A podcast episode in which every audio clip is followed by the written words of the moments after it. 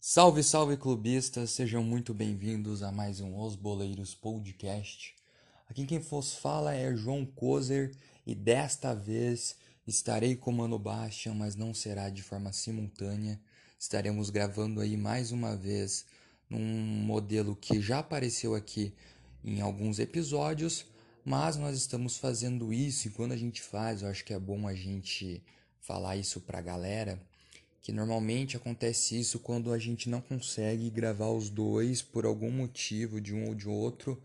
E a situação é essa: a gente não consegue gravar simultaneamente, nós acabamos gravando um grava uma parte, depois o outro grava outra. E hoje será novamente desta forma, e hoje iremos falar sobre seleção brasileira.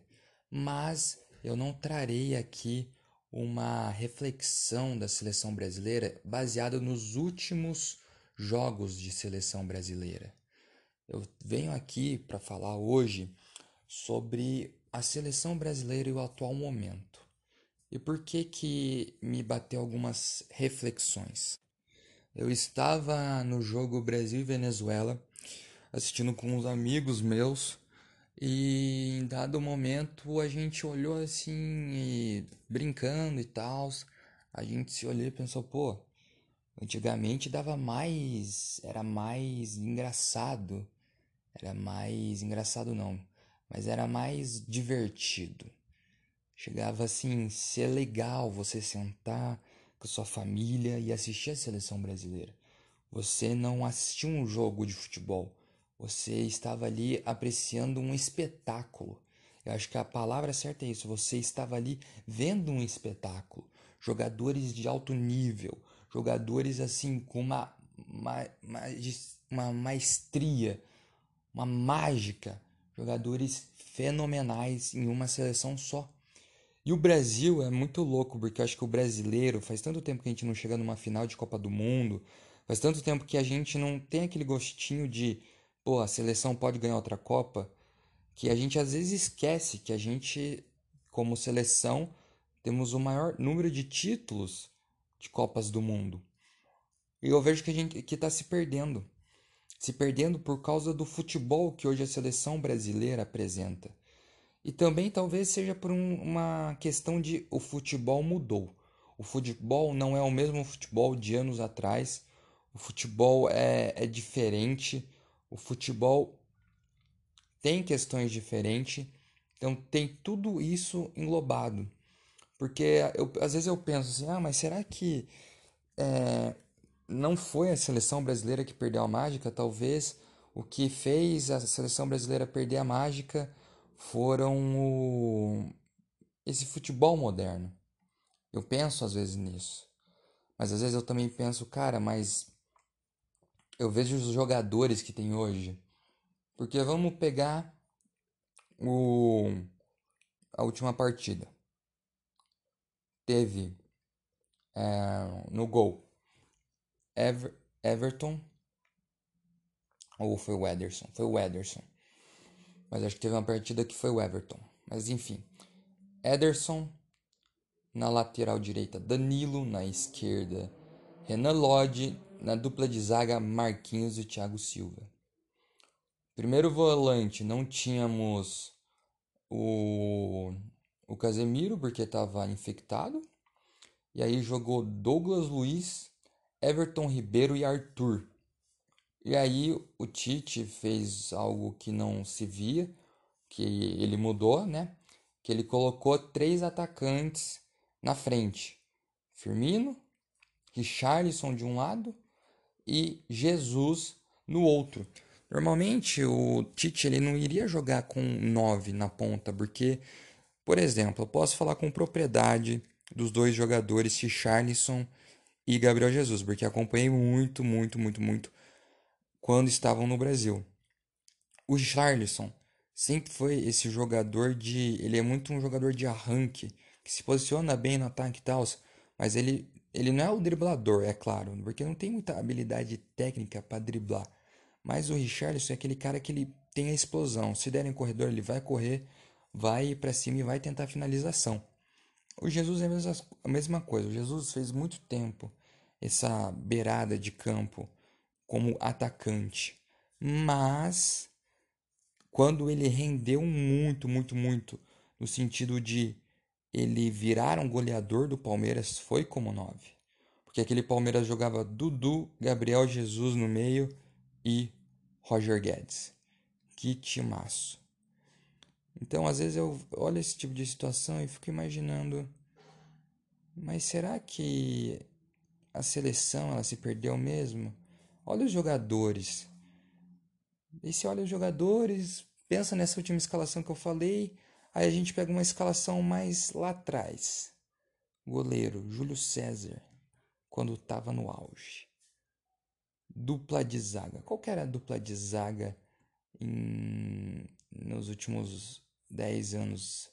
Eu não vou lembrar, cara, mas pô, assim, nas laterais, tá, tem Dani Alves, tá velho e tal, mas pô, tinha Zé Roberto, tinha Cafu, tinha Roberto Carlos, meio de campo, Kaká, tinha Rivaldo, tinha um, um brabo aí que, que eu curtia, deixa eu pensar em alguém.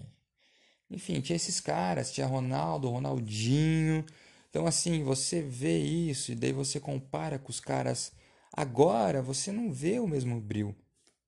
E durante ah, o jogo, como eu estava falando, é, a gente se olhou e falou assim, cara, não dá mais vontade, olha esse futebol. Assim, por que, que eu vou sentar para ficar durante quase duas horas assistindo uma seleção, assistindo o Brasil é, fazendo o jogo comum, o jogo normal contra uma seleção como a Venezuela? Você perde o tesão. O brasileiro perdeu o tesão em ver a seleção. Isso é exclusivamente culpa não do técnico, mas é exclusivamente culpa de toda uma estruturização, de toda uma infraestrutura que existe hoje no futebol brasileiro.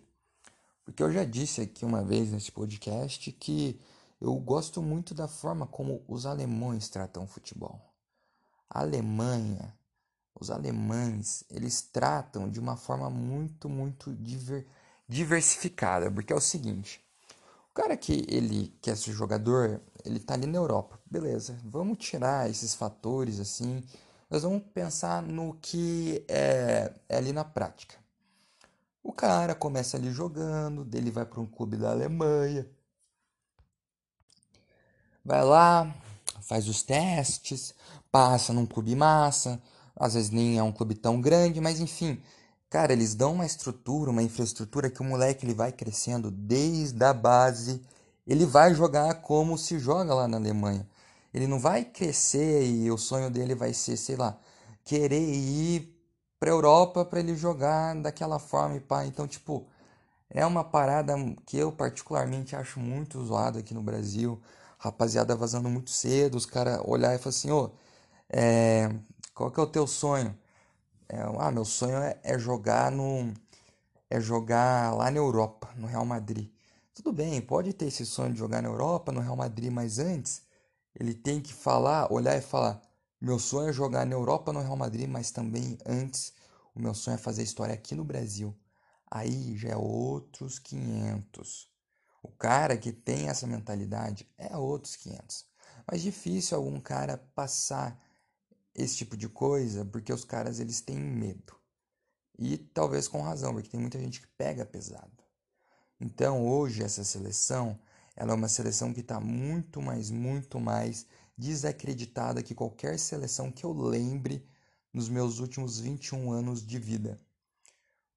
E também uma coisa que eu, que eu fico refletindo, e eu queria passar isso aqui nesse podcast. O Brasil hoje, você pega e vê o estilo de jogo. O estilo de jogo do Brasil é um jogo meio fechado, defensivamente e tal. Tite tem vários e vários números bons, favoráveis. Porém, o Tite, ele é um cara que fez coisas boas no Corinthians e por isso lá ele é um cara idolatrado, mas daí a gente para e pensa, o que, que o Tite fez além do Corinthians? não teve muita coisa, não teve muita expressão no cenário brasileiro. E por que, que eu estou falando isso? Porque talvez seja a hora do brasileiro olhar e pensar: quer chamar um gringo brabo? Pode chamar. O Guardiola já falou que, não que ele tenha falado publicamente, até porque ele não pode, né? Pode cair muito ruim, uma forma muito mal isso. Mas ele chegou e falou: o Brasil, eu sei a forma que eles têm para jogar, eu sei como eu posso ir lá ajudar a seleção brasileira e eu quero revolucionar o futebol brasileiro. Ele fala isso e daí a CBF não faz nada, você já fica meio. Pô, será mesmo que esse essa CBF vai querer um gringo lá? E foi interessante que esses dias eu vi naquele Instagram, você sabia futebol? É, eu até indico o trabalho do cara é muito bom, muito informativo, coisas boas e boas.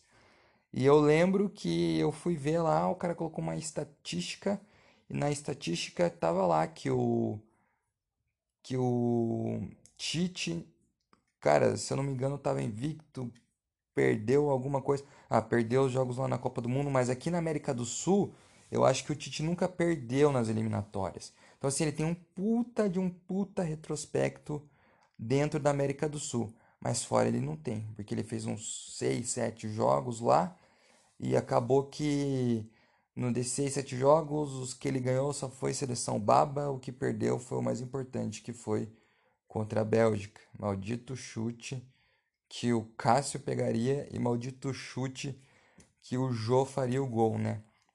Mas enfim, é uma reflexão boa porque eu fico às vezes pensando no seguinte, ah, Será que será que vale a pena manter Tite na seleção brasileira?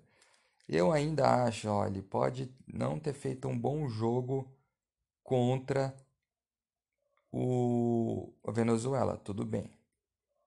Isso eu concordo plenamente. Mas aí os caras já vêm querer pedir cabeça. Não é assim que você pede cabeça. Primeiro, que para você pedir cabeça, você tem que achar alguém à altura, alguém à altura para ir lá e você fazer de outra forma. Porque não adianta. Não, eu acho que a, se a CBF começar a ouvir o torcedor brasileiro, vai ser igual a diretoria dos clubes aí. Os caras, eles, sei lá, contrata alguém, a torcida vai lá, xinga, xinga, xinga, xinga, xinga. O cara não recebe chance, entra uma vez, se mata, os caras vão lá. Xinga, xinga, xinga, xinga, xinga. Então assim, cara, pô, quer pedir cabeça? Beleza. Mas quem que vai trazer? Já tem na cabeça? Já tem em mente? O cara mais natural, o herdeiro natural, seria o Grêmio. Seria o Renato Gaúcho. E o Renato Gaúcho, eu não sei se ele está preparado para assumir a seleção brasileira, talvez esteja, mas veremos nos próximos episódios. Então, para mim, eu acho que o Tite ele está fazendo um bom trabalho. O trabalho dele é consistente, mas o que peca, e aí não é só culpa do Tite, não é só culpa de jogador, porque existe toda uma organização por trás, é a questão de que os caras estão deixando a seleção sem, é, sem jogar com seleções europeias. Isso é péssimo, péssimo, péssimo. Porque as coisas daí começam a ficar complicadas. A partir do momento que você só tem seis jogos com um cara que está quase cinco anos contra seleções europeias e você tem a, você ganhou de seleções ruins em jogos oficiais, cara, aí você está iludindo o torcedor. Aí você está sendo inconsequente com o torcedor. Então, esse Brasil de hoje, eu sinceramente não tenho vontade de, de assistir não gosto, mas a gente aceita. Até porque, como eu disse, está sendo consistente. Mas eu espero que no melhor momento o Brasil possa vir acabar conquistando a Copa do Mundo. Então é isso. Muito obrigado, boleiros que escutaram até o momento. Agora vai vir um mano baixo aí dando a visão dele e ele tem muita coisa para cornetar. É isso aí, valeu e falou. Salve, salve clubistas, salve, salve, Cozer nesse novo formato novamente aí, devido a alguns imprevistos, mas vamos que vamos, que o programa tá fera igual aí. ouvi a parte do Coisa, agora vou fazer a minha. E, cara, com relação ao que o Coisa disse, pode, posso dizer que eu discordo de pelo menos 50%, aí 60%.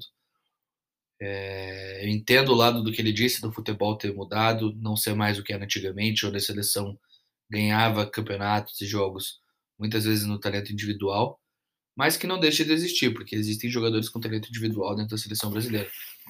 Agora, é, ah, o futebol mudou, o futebol moderno, beleza. Mas o Brasil precisa se adaptar a esse futebol, já que o Brasil possui jogadores que têm qualidade para isso. Os melhores da Europa são os brasileiros, cara. Os melhores times da Europa têm brasileiros no elenco. Então, assim, se você parar para pensar, cara, é, o que falta dentro da seleção é a administração técnica dos jogadores. Lógico, existe muitos outros fatores que a gente vai falar aqui, mas eu acho que, cara, a seleção brasileira ela tá fadada ao fracasso, porque desde 2005, 2006 ali, você não tem mais seleções com, com aquela mesma gana por vencer, por golear, por driblar, por ter o futebol digno do Brasil, né? o futebol pelo qual o Brasil é conhecido, arriscar e, e muitas outras coisas. Virou uma coisa mais muito robótica o futebol brasileiro. Não adianta falar que ah, o futebol no mundo hoje é assim, porque, cara, se você pegar times como é, a Alemanha, que ganhou a Copa do Mundo, como a França, é, como o próprio Portugal, cara, Portugal tá jogando uma bola ofensiva boa, bate de frente com seleções grandes. E não porque tá dependendo do Cristiano Ronaldo. Lógico, o cara vai lá e decide quando precisa, igual a gente tem o Neymar, igual a Argentina. Ah, né, não, a Argentina não tem o Messi, né? Igual algumas seleções tem esses caras que resolvem. Então, isso é natural. Tem que ter um cara pelo qual que é o, o craque da seleção. Sempre vai ter isso. Toda seleção tem isso.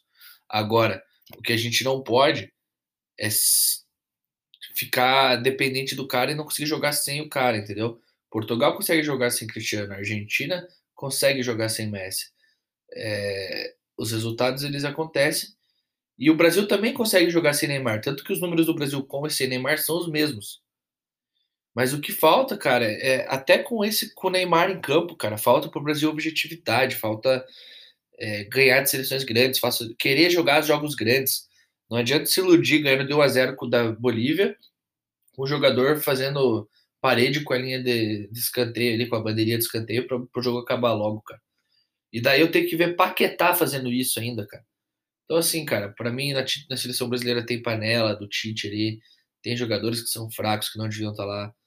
Não tem a mesma gana e tesão que existia antigamente por vestir a camisa da seleção brasileira, entendeu?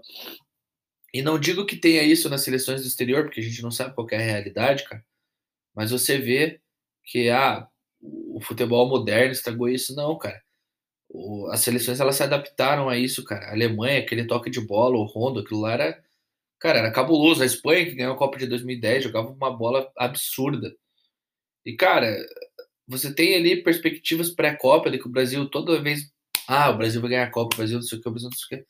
Porque o Brasil ganha, ele faz resultado, mas, cara, a hora que chega lá na frente para enfrentar uma equipe europeia de, de alto nível, exemplo disso que eu dou é que a gente, o nosso jogo contra a Suíça na Copa do Mundo, cara, a gente fez um amistoso antes e depois na Copa, cara, foi, quem lembra do jogo, foi um jogo frustrante, porque a gente achava que ia atropelar os caras e não foi assim. Então, é engraçado como a gente tipo, tenta botar a culpa, ah, o futebol tá diferente, não sei o quê. Mas, cara, a verdade é que o Brasil parou.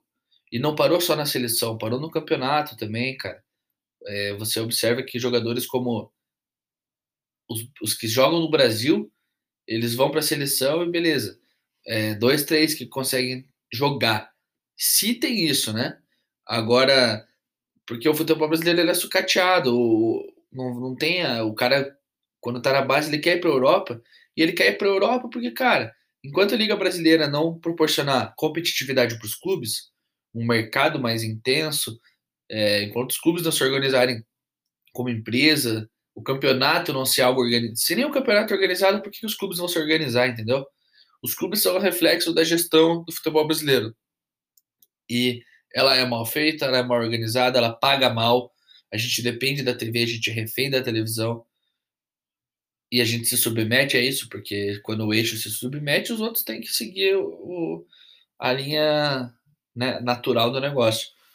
Então, cara, o futebol brasileiro ele tá sucateado e isso reflete na seleção brasileira, isso reflete no campeonato, isso reflete nos jogadores que saem daqui. Cada vez mais saem jogadores que não sabem nada de fundamento. E, cara, quando começam na Europa a jogar, aí que eles se tornam bons jogadores. Por isso que existem caras que eram reservas na Ponte Preta, foi para a Europa, rodou em times pequenos da Europa e hoje tá aí na Roma. O exemplo é aquele zagueiro da Roma agora. O Brasil ele perde muito talentos, ele tá, tá se perdendo, não tá mais captando talentos, tá virando seleções midiáticas e o futebol foi esquecido, cara.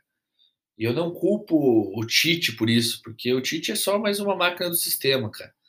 O Tite é um reflexo do futebol brasileiro. Ele ganhou lá a Libertadores com o Corinthians, beleza, ele tem todo o mérito por isso, ganhou o Mundial, tem todo o mérito por isso. Mas não venha me dizer que o Corinthians jogou mais bola que o Chelsea, ou que o Corinthians foi, nossa, era o futebol lindo da América do Sul. Não, porque ganhou a Libertadores do tranco, ganhou o Mundial do tranco. Entendeu? Quem lembra as defesas que o Cássio fez, um ficou absurdo naquilo. Contra o Vasco, contra o Diego Souza, que seja, a gente já falou aqui. Então, cara, não era ah, o futebol bonito, igual o Guardiola fez com, com o Barcelona, depois fez com o Bayern, hoje tenta fazer no City. E, e cara, eu, eu não digo que o Brasil precisa de um técnico estrangeiro que vai resolver todos os nossos problemas. Mas o problema é organiza, de uma organização, né? organizacional dentro da, da gestão da CBF porque o nosso campeonato é sucateado, paga mal, os jogadores não querem ficar, ficar aqui, não existe aprimoramento nas categorias de formação, querendo ou não, é um negócio que é deixado de lado aqui no Brasil. Nós perdemos muito tempo, cara, é, querendo. Porque a gente passa quatro anos ali dentro de uma Copa, e nesses quatro anos, pelo menos três anos, a gente fica jogando contra Haiti, Equador, é, não sei o que. Isso eu tô falando de amistosos, não de eliminatórias e tal. Né? Isso é tem que jogar e ponto, acabou. Mas é o seguinte, o Brasil não marca amistosos com seleções de, de alta expressão. Ele não tenta. E é sempre uma justificativa pífia, que ah, as outras seleções não querem jogar com o Brasil. Ah, larga a mão, quem que não quer jogar com o Brasil, cara? Entendeu? Penta campeão mundial. Então, nós sempre batemos na trave e isso frustra o torcedor. Agora, eu não acho que o resultado seja tudo no futebol. Porque o Brasil ele traz resultados, mas cara, a gente sempre bate na trave. Quando é jogo grande, a gente sempre é derrotado, ou empata, ou sofre para vencer. E isso é o reflexo de uma coisa que não pode acontecer com a seleção brasileira. A seleção brasileira é pentacampeão mundial, cara. A seleção brasileira ela tem a obrigação de entrar no jogo para vencer. Não importa contra quem seja.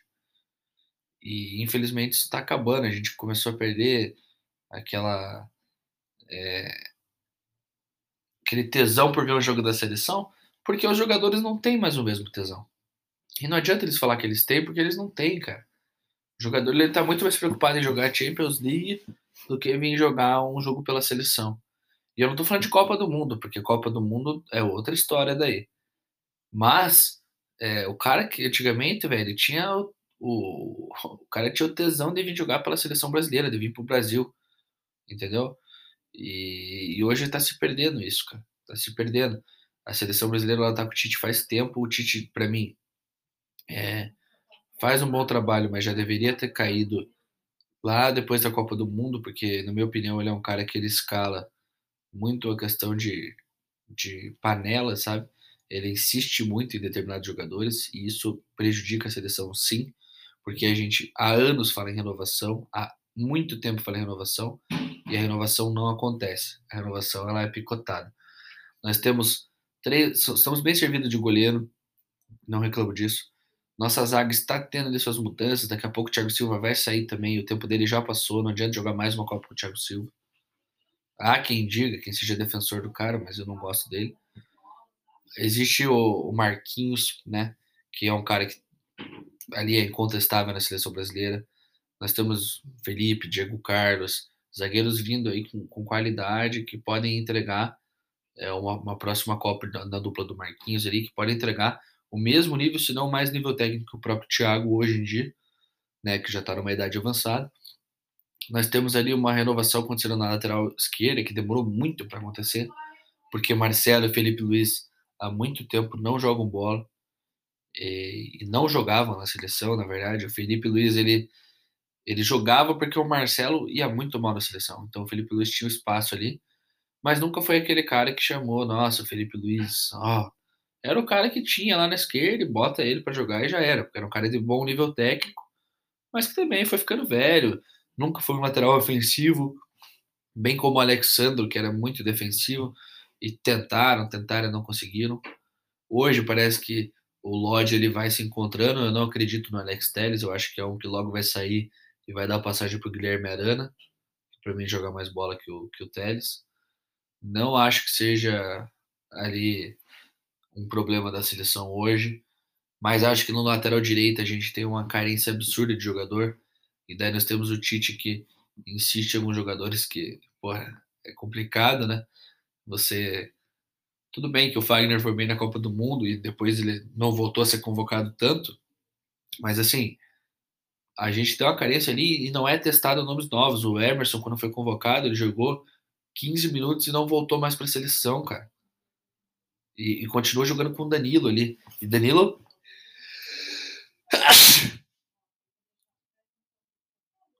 Danilo é uma afronta ao torcedor brasileiro ver um cara daquele jogando bola de titular na seleção, cara. Ele é muito fraco, velho. Uma, uma lateral que pertenceu a grandes jogadores como Cafu já, cara, ter Danilo lá. É, é para acabar com o torcedor.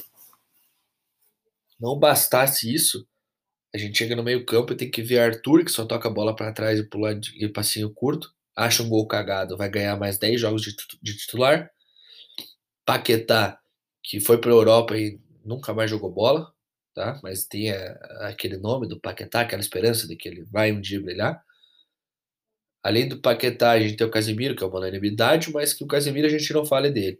Mas falamos então de Fabinho, que não tem oportunidade na seleção brasileira e é um cara requisitadíssimo na Europa. Então, assim, ninguém tá querendo escalar a seleção do Tite, mas, cara, o Tite ele é incoerente nas decisões dele, cara. Ele fala uma coisa e faz completamente ao contrário. Ele fala de meritocracia e não cumpre a meritocracia. Ele. Eu não sei se ele acredita no que ele fala ou se ele fala que é para parar e deixar o saco dele mesmo. Cara, então, esse tipo de coisa que me irrita no Tite. É isso que, para mim, transforma ele num treinador como qualquer outro, tá que não tem nada demais.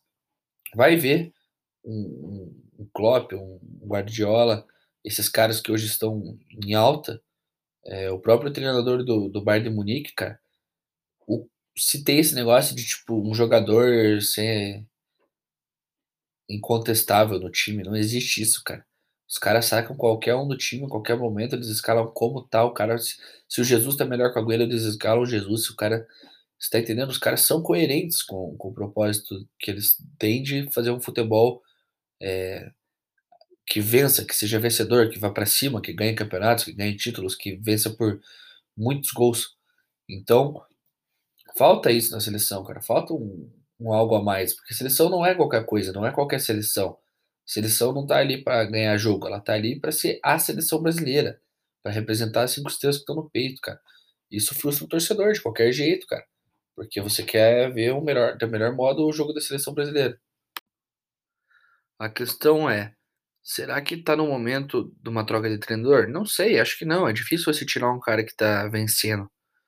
Mas tem que ter uma cobrança, cara. Tem que ter sim a cobrança no Tite, porque é um absurdo a seleção brasileira jogar como tá jogando hoje. Você tem alguém se contentando com isso, cara? Caralho, velho. Que, que absurdo você se contentar com o jogo da seleção. Eu não tô assistindo o jogo da seleção, não consigo assistir o jogo da seleção brasileira, cara. Não consigo assistir o jogo da seleção brasileira. Por quê? Porque é feio. O jogo da seleção brasileira hoje é feio, é ruim, é chato, não dá o tesão. E é isso que, que, que ninguém está entendendo. Não adianta ganhar de Venezuela, Bolívia, ninguém está preocupado com isso. A gente só quer saber da Copa do Mundo. A gente só quer saber de torneios grandes, jogos grandes. Só que quando é Bolívia, quando é Haiti, quando é não sei o quê, irmão, a gente quer ver goleada, a gente quer ver o, o brilho da seleção. Queremos ver os jogadores, porra, arrebentando, porque eles têm capacidade. Mas, cara, parece que não, uh, não tem o tesão, não tem o tesão. Sem falar de tudo aquilo que a gente já trouxe da organização do futebol brasileiro, que ela tem se tornado sucateada e que realmente faz parte, as categorias de formação, elas não, não são mais é, como era antigamente, no sentido do cara querer ser ídolo aqui no Brasil. O cara quer, mano, tá mais preocupado em ir pra Europa do que vestir a amarelinha. E quando os jogadores têm tesão pela vestir amarelinha, é aí que os caras têm que ser valorizados, têm que estar tá lá, entendeu? Porque é isso que precisa, cara. Se o cara é o maior craque e não tá com vontade de jogar, parceiro, tchau, obrigado, não volte mais, entendeu? Não... É complicado, cara, é complicado, porque a gente não sabe internamente como que é, mas é frustra o torcedor, porque ninguém mais aguenta, cara, essa é a verdade. Para mim, essa seleção do Tite é uma verdadeira enganação, porque faz resultado, mas não joga. E quando pega uma seleção de alto nível, que não vai perder gol, acontece o que aconteceu contra a Bélgica, por exemplo. Porque para mim é um absurdo o Brasil perder para a Bélgica numa Copa do Mundo. Tudo bem que foi uma fatalidade, ali um gol contra, uma cagada, mais um chute de fora da área, mas não interessa. Se a Bolívia fez, se a, se a Bélgica fez dois, o Brasil tinha que fazer quatro, entendeu? E não fez, porque deixou para jogar só depois que tomou os gols. Por quê? Porque não tem mais o futebol ofensivo. Tava ali jogando, a, jogando o jogo que a, Bolívia, que a Bélgica queria. Então, cara, é pro torcedor brasileiro é frustrante, cara. É frustrante, a gente vai continuar reclamando. Se alguém se contenta, é. Deve ser corintiano, né? Por causa do Tite, só pode. É igual os caras que gostavam do Fagner e Renato Augusto na seleção brasileira e Paulinho. Faz parte, né? A gente tem que, tem que entender que são decisões do treinador, tudo bem, temos que respeitar, mas o cara é a seleção. A gente pode criticar, a gente deve criticar, a gente tem que estar em cima. Porque enquanto não voltar a jogar a bola que era para jogar, a gente tá, tá, na total razão, entendeu? Porque o Brasil é o Brasil, o Brasil não é qualquer coisa. E o Brasil exige o mais alto nível de futebol.